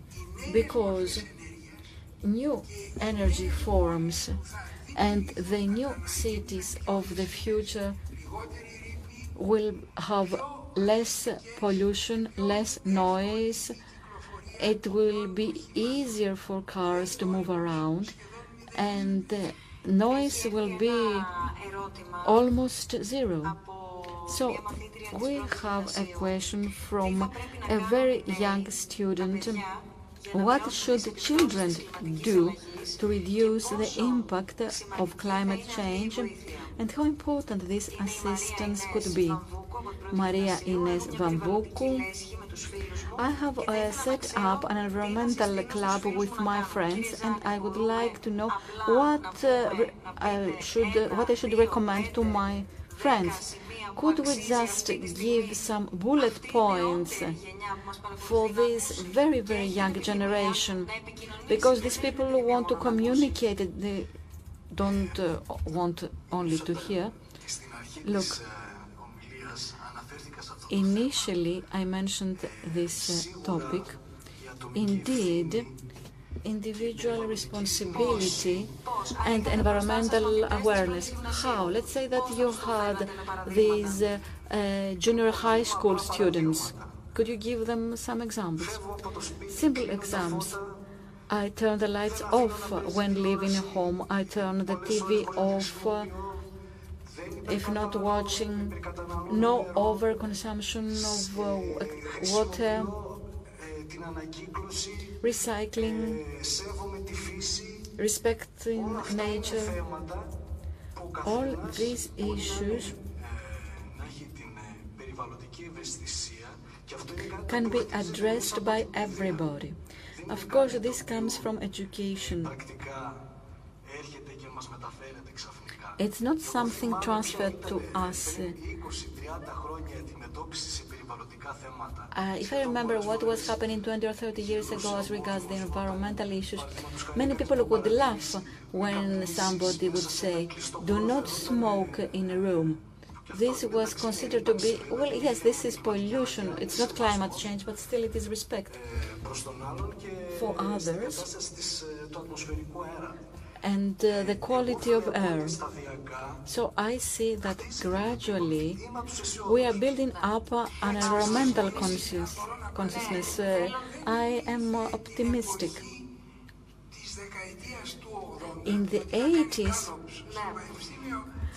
I did some research uh, at the University of Thessaloniki, and only 4 or 5 percent believed that environment had to be protected. So this was lack of proper communication coming from the scientific community and then the media. Now I would like to give the floor to Mrs. Riley because this example she touched upon through her questions and activities because we have organized dialogues on this about fashion industry and environment. We focused on this issue. So this has to do with how we consume, how we behave as consumers, and this is not only limited whether we use plastic or paper straws. Of course, this is important too, but this has to do with the, the whole consumption chain and consumption behaviors. So could you please repeat your question and tell us a few things about your uh, area? στη διαδικασία αυτή. Oh, because of uh, I love uh, fashion, I um, I actually uh, created this um, NGO when I realized uh, how uh, much how much uh, fashion pollutes. I mean, it's um, after aviation, perhaps, but when you don't know something, you are not responsible, perhaps. But once you know that, you're responsible. So uh, I think we have to do it with shopping therapy. Shopping therapy doesn't actually uh, um, help anybody. We have to have informational campaigns from school age in order to perceive what it means to buy, in fact, uh, a top that costs X euros, which we sometimes wear only nine times. And sometimes we don't even wear something at all because 30% of the clothes that we buy we don't actually uh, wear at all. And this uh, fact that I'm going out to a shop to buy something will not um, will have very uh, a very serious footprint on the planet. And I think we should also look at the um, labour ramifications. So we're talking now about the supermarket consumption, if you like, the supermarket-like consumption in fashion and this is very attractive uh, from a financial point of view, but uh, it uh, is very short-lived, and there is uh, lasting harm, and it cannot really uh, help take fashion forward.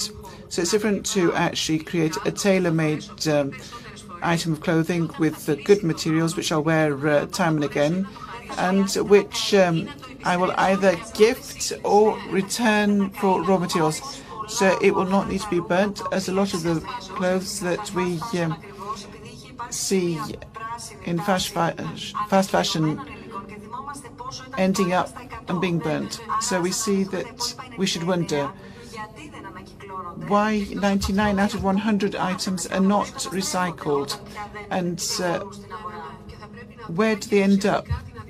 And we have to see the replacement of the linear economy.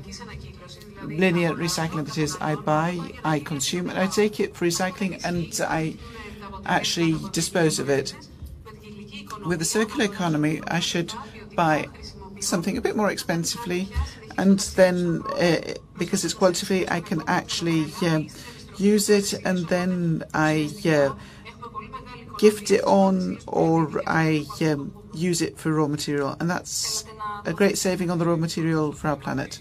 Now, when it comes to adjustment, Professor, we have seen that um, the time is now, and uh, we have, uh, in fact, the Green Deal. It is, uh, in fact, uh, very ambitious goals with adjustments to the economy, farming, and transportation. On this basis, are you satisfied by the ability to adjust in Europe? Let's not look elsewhere to the continents. At least today, and do you believe that these targets are realistic or perhaps overly ambitious to be reached? What a good question. When it comes to the temperature, I'm very worried. I'm very much afraid that we won't actually exceed 2 uh, degrees centigrade. The Green Deal asks for 1.5 until 2050. And then uh, we have targets for 2040. So you see, um, there were trials and tribulations in this uh, respect. We're still really um, looking at what would be uh, best. When we want to uh, stabilize an extreme non-linear system is a very difficult thing to forecast. Now, what is optimistic in the Green Deal is that it awakens us, it gives us new horizons. So those who want to earn money will continue to do so. And nobody forbids it, those who want to protect the environment at any cost are also encouraged to do so.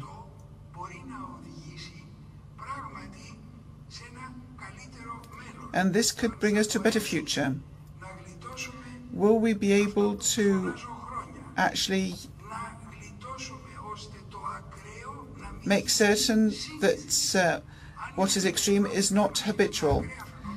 If uh, we uh, have uh, a day-to-day life full of extreme events, well, I'm afraid we will lose out in the end. So what the scientific community seeks at the moment is to convince those who are the polluters not only to espouse uh, the polluter pays, but rather that the polluter can, in fact, be the winner and not have to foot the bill because they've learnt not to pollute. So, those who will actually opt for sustainable solutions, and I'm looking to you in order to answer your question, if you have sustainable solutions for a sustainable planet which is more profitable, closer to man, and more long lasting. So you're asking for innovation here because it's a completely change of paradigm. Yes, indeed, and circular economy is one such example. Even for the clothing industry and for uh, apparel and the whole fashion business. But this is a component, or a composite rather, of thousands of such activities, uh, spanning the supermarkets, uh, where you buy uh, fast food. That's our day-to-day life. Yes, it is part of our day-to-day life. We have to all start pondering, and with respect to what Mrs. Ann said, uh, with respect to the young girl, I think it would be very good for this girl to speak with the other uh, kids in the club that they should start sorting. So glass should go to the bin for glass, uh, paper for the appropriate bin, and so on and so forth. We've been discussing that for years, but children have started showing interest. I mean, where were we? I was at uh, school and we tried And when you were at school, the answers to the Gallups uh, uh, was 4% of uh, interest for the environment. So the politicians went on the basis of who was interested in the um, environment. Okay, let's not go there. You're right, I don't disagree, but uh, something is wrong here.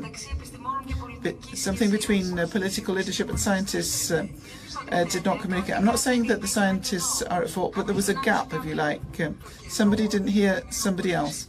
Yes, we see that um, this was, in fact, dependent on uh, uh, oil or uh, on coal.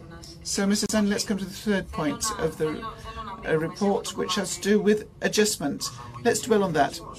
Um, so uh, let's look at mitigation and adjustment, or shall we leave uh, mitigation for later? You'll explain why both are needed. Well, adjustment is very much needed because you are building the defence in order to uh, tackle the phenomena to come. So that means that there's an open small window because if we're talking about uh, adjustment, there's a field for adjustment that permits us to adjust, that is. Yes, indeed, there is such a field. I think we've talked about adjustment and circular economy, but I think that adjustment means uh, something different in each sector of the economy. It's something else for farming, it's something else when we're talking about natural disasters, and something else when we're talking about tourism. So, you're building, in fact, a system to uh, actually tackle the oncoming phenomena. You're not resolving the root cause. And it is mitigation that comes into play here.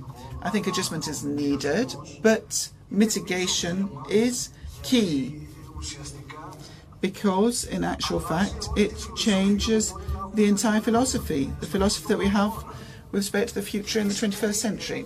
And what do I mean by mitigation? We have said and we've understood that the uh, greenhouse gas emissions, uh, CO2 and others, well, these are very harmful. They increase the temperature of our planet and have manifold uh, fallout. And the um, IPCC comes and says that on the basis of the data that we have and the forecasts that we make, that the target of 1.5 degrees centigrade, which have been has been set um, in the Paris Agreement, will be exceeded. This is the average forecast. In the first uh, years of the 2030s, this is quite near and not that far away. So, what about the uh, rest of the CO2 that we could emit in order to reach the target of 1.5 degrees centigrade? So, the more that we delay,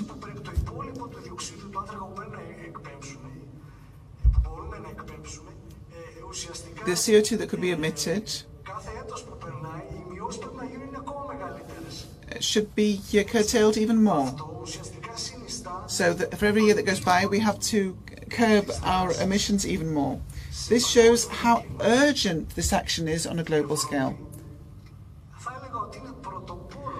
Europe is a pioneer. It's far ahead from the other regions and continents, as it has put certain targets. In 2020, it had the reduction of by 20%, use of alternative uh, means of energy plus uh, uh, that is RES plus 20%, and it has uh, targets for 2030, and it has uh, in fact uh, the climate neutrality for 2050, and it sets further targets. But Europe cannot go it alone, it, and it cannot address the global problem alone. We have to be realistic, and sometimes when I look at the scenarios that we examine, the various scenarios that we consider in terms of emissions in the future climate, I don't know how optimistic one can be. I'm not certain that we will actually follow the uh, best possible scenario in order to uh, uh, keep the uh, increase in temperature to 2 degrees centigrade. I think we'll be in the middle way between the uh, very good and very poor scenarios where there's uh, no mitigation whatsoever. That's it from me, but I'd like my interlocutors to also uh, discuss this. But this gives us a line of inquiry. Mitigation, reduction of emissions. How are we going to go about it? That's one question, which is very serious indeed, because my um, fellow panelists have talked about it here. Just transition. How is this going to come to pass? And it's not just transition only in Europe, but globally. There are a lot of issues that uh, come about and uh, difficult dilemmas. Even within a country, you often see and hear different opinions about how we're going to get there. So, uh, a common goal, but uh, a difficult approach thereof. In order not to be pessimistic, even the very good scenarios um, are still something that is are in our reach if we act globally now. Let's go to the other side of the Atlantic and we are drawing to a close now. So please, let's go to the other side and see another type of dilemma in a very different era. We would say that this is a very courageous and grand plan for climate change through transition to clean energy.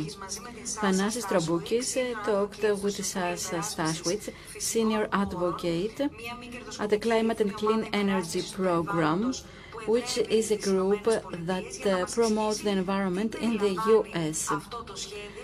Let's hear what this plan is about and what is the greatest dilemma that has to be solved for a total transition. Week, thank you very much for agreeing to this interview.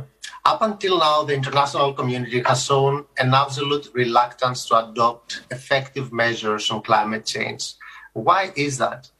Well, I think I would disagree a little bit with the premise of the question. I, I think the international community has actually done a lot. It, it, absolutely must do more to meet the challenges of climate change. We know this is an existential threat uh, to, to, to the planet, to people, to wildlife. Um, but the Paris Agreement includes commitments from all major emitting countries to cut their climate pollution and to strengthen those commitments over time.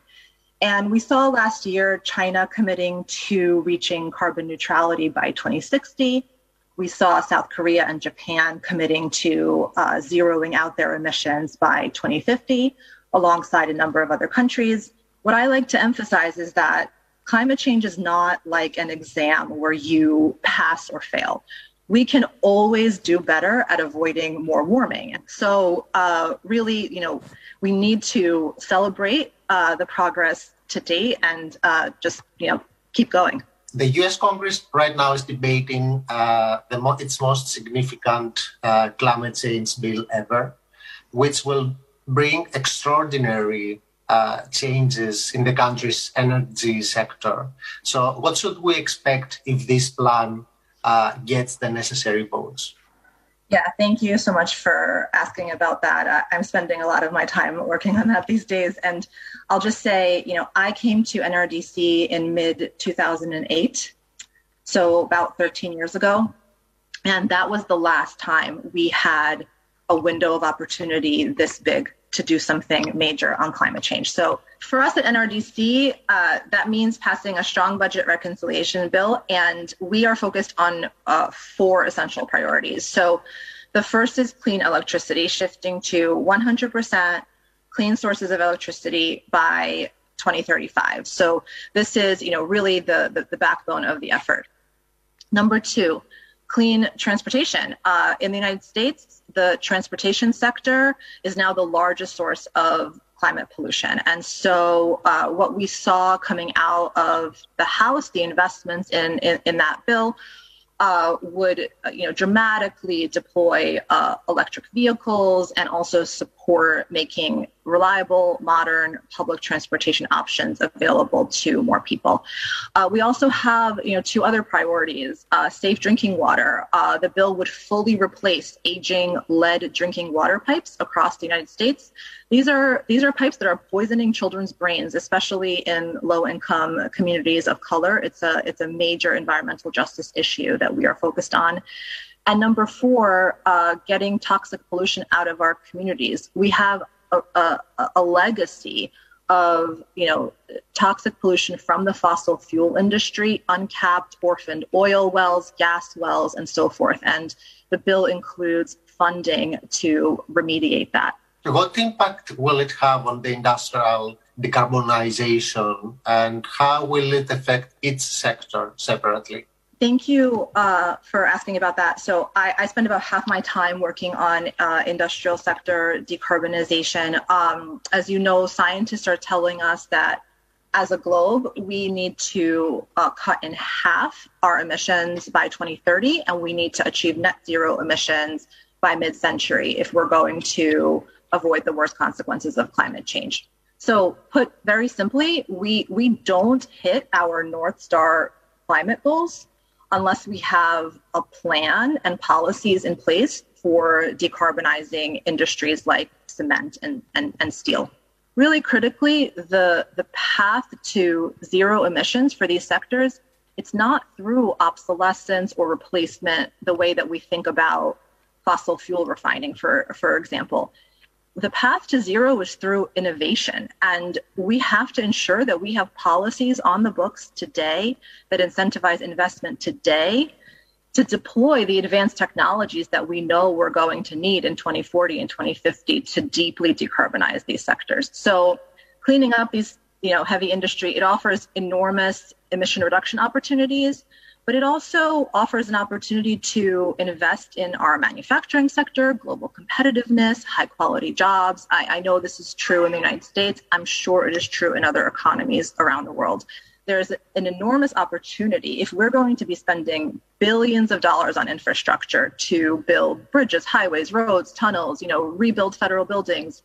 All of that construction you know some you know at least some of that construction but ideally all of that construction um, should be done using lower carbon materials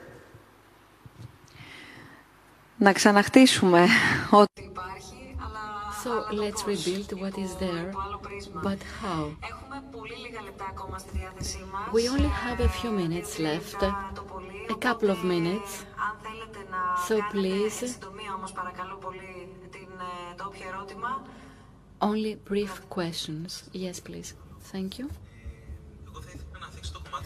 I would like to touch upon the issue of education because our dear professors mentioned this word often. So actually, we are talking about environmental education in schools which is uh, not there. Uh, Mrs. Evelpidou was telling me that um, as years go by and as things worse, the times dedicated to environmental education at schools are becoming less and less. Why? Look, it's something we need more than ever. Our children need to know what is happening, need to know how they have to behave. It seems that we haven't managed to do something ourselves, and at the same time, they are going to live in an environment which is going to be more difficult than our environment. They have to learn how to protect themselves. We need environmental training at schools. However, the hours dedicated to this subject are becoming less and less. So it seems that obviously there is no political will. At the same time, we have many educational programs running on the initiative of the state and uh, public bodies there are many educators and teachers that want to, assist, but they are not in the timetable. So it seems that uh, they are not part of the curriculum. It's only one hour a week. That's all. And education is a wider issue, yes, but it has to start from somewhere. And this somewhere is linked to different things education, can come from fairy tales told by parents to children. Then we have education at school, education of professors coming from professors. That's worse. Our education maybe maybe we become too arrogant. We think we know everything. Climate experts are climate experts, doctors are doctors, and geologists are geologists. Nobody knows everything. So we have these mixtures of trends, of trends uh, of knowing everything. And we have uh, to reduce this. This happens in the Mediterranean peoples. They have the same problem in Italy, in Malta, in Alexandria.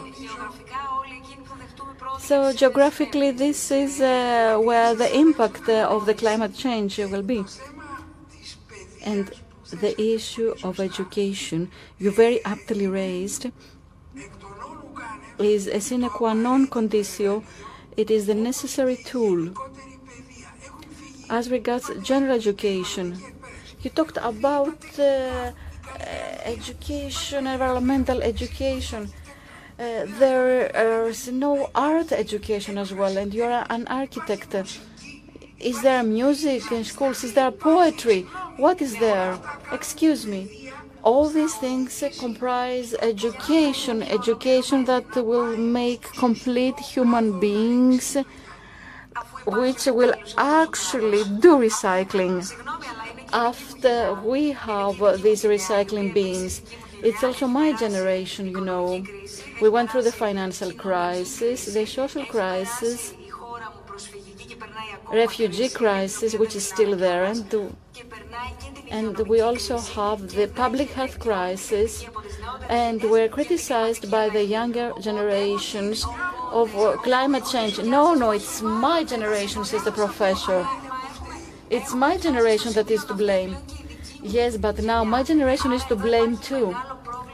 So we have a huge problem with the generations. Any other questions?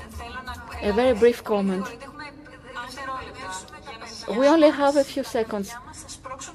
We have to train our children, the children will train the adults. An eight year old knows what uh, they have to do, and they will tell their parents off if they don't do it. My name is Omiyad Georgia. I have to mention your names too. I am a theater culture expert, and actually I have a query as regards what is happening today in the coronavirus era. Could it be that climate change has an impact on diseases and health? Maybe mutations are worse or infectious diseases are worse because the main problem created by climate change is this increase in temperature. Maybe this increase in temperature could lead to viruses and infectious diseases. Yes, there is a study. Especially in Siberia, ice melting could uh, bring about uh, new soils and uh, cause old viruses to defreeze and these viruses could be transported by birds from Siberia to China. Eight out of ten pandemics coming from viruses come from China in the last uh, hundred years. So something is there. This uh, piece of work uh, was uh, to be viewed, reviewed by uh, Chinese reviewers. They didn't want to review this piece of work, then they sent it to a European, and this piece of work was finally published. So actually, this hypothesis is not very convenient. That if all ice melts, and if we have these old viruses becoming warm again, we will have extreme events. I just hope that uh, nature will not uh, hold this in store for us. This will be the worst case scenario. I would like to thank you all for today's debate. It was a very lively debate because this is a burning issue. I would like to thank you all for sending us online messages. I would like to thank Αναστάσιο Σεψιμίδη, Βασιλική Αράδη, Νίκολας Κάκαρης, Μαρία Τσιαντή, Πέτρος Αποστολάκης, Γεωργία Ψωμιάδου, Κωνσταντίνου Ειρηναίου Σταμούλη, Αποστολή Ακόμη, Γιάννη Σαΐτης and Διτία Κοντόρη for their presence here today in our debate. It has been a very fruitful debate. We were here in person. I would obviously like to thank uh, the panelists. Thank you very much once more for letting us have this play, the place, the Academy of Athens, the first research institute in Athens. Mr. Zanis, thank you very much. Mrs. Evelpidou, thank you. Thank you for the photos, which were very, very nice, uh, because they helped us understand the uh, direct, uh, directly the, the situation and our debate is still open. The material of our dialogues will stay on our web page. Climate change, climate crisis, part two. We're going to have many more parts.